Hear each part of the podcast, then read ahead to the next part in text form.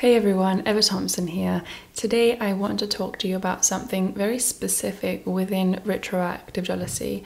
And if you don't do this, if you haven't done this, then you probably won't understand it. But I want to bring it up because a client of mine did the other day. And I realized that I did this when I struggled with RJ, and I hope it helps you. And that is thinking that your partner has to view their past the way that you view it, worrying about if they think that what they did was a mistake, worrying about if they think it was wrong. So, for example, say that your partner had several casual relationships in the past and you are worried about how they view their decisions. You might want them to feel ashamed or guilty or regretful. And even if they do, it might not be to the degree that you want them to. And I just want to tell you that they don't have to view their past the way that you view their past. And this comes up a lot mm. when we talk about indifference, you know. I talk about how you don't have to love your partner's past or accept it or agree with it in order to overcome it. It's their past, it's their mistakes, it's their choices. And people ask me, well, if I become indifferent, doesn't mean doesn't that mean that I become indifferent to them, indifferent to intimacy in general? And it doesn't. You just need to accept that, for example, you might view casual relationships as bad or wrong, but they might not. That might be because you had a different upbringing.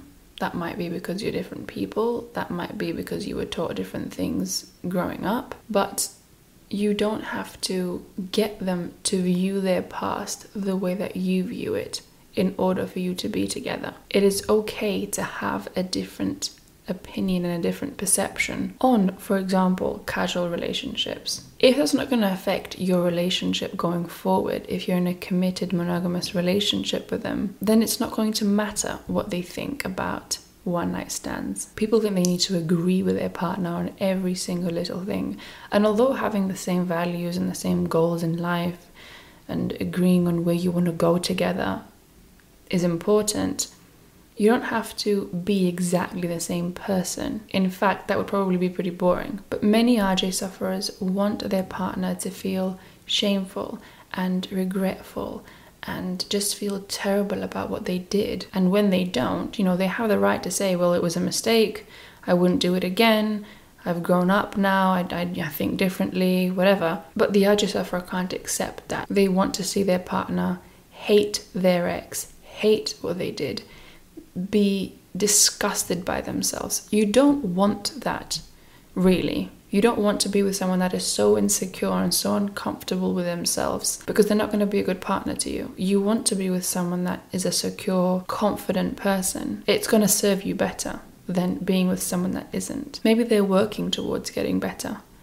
I've heard that too. My partner has had a traumatic past, they were taken advantage of, they're trying to heal, and I feel so bad because I keep bringing it up and I can't let it go as the RJ sufferer. And unfortunately, many RJ sufferers feel entitled to tell their partner how they should view their past. They feel entitled to start telling them this action was a mistake, this wasn't this is disgusting, this is shameful. You don't have that right. And I did this too, so I'm not judging you, but it's important to talk about. You decided to be with this person. If you don't like what they did so much, to the point where you're going to shame them and blame them for it, then don't be with them.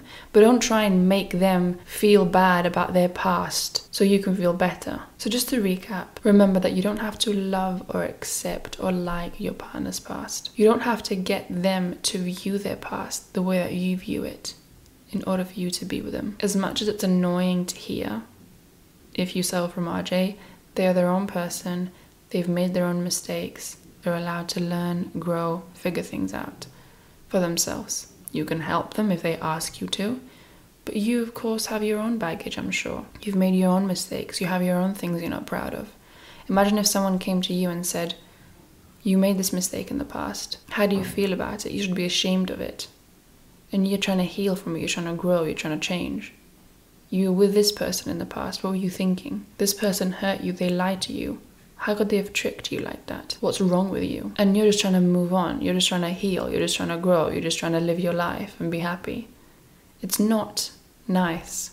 And of course, I know that most RJ sufferers don't mean to hurt their partner or cause any harm, but I just think it's interesting and I've never heard it being talked about in this way until I talked about it with my client actually. And it is true that you don't have to get them to view their past or that you do in order for you to be with them. They're allowed to have their own opinions. If they think that what they did was okay, they're allowed to. If they think it was a mistake and they want to move on, they're allowed to. So I hope this video helped you. Let me know if you've got any questions down in the comment section below. If you want to book a discovery call, you can. The link is down below where we will talk about the therapy program that we offer in length as well as discuss what it is that you're going through. And you can also ask any questions that you might want about your specific circumstance. So, thank you very much for watching, and I will see you soon. Take care.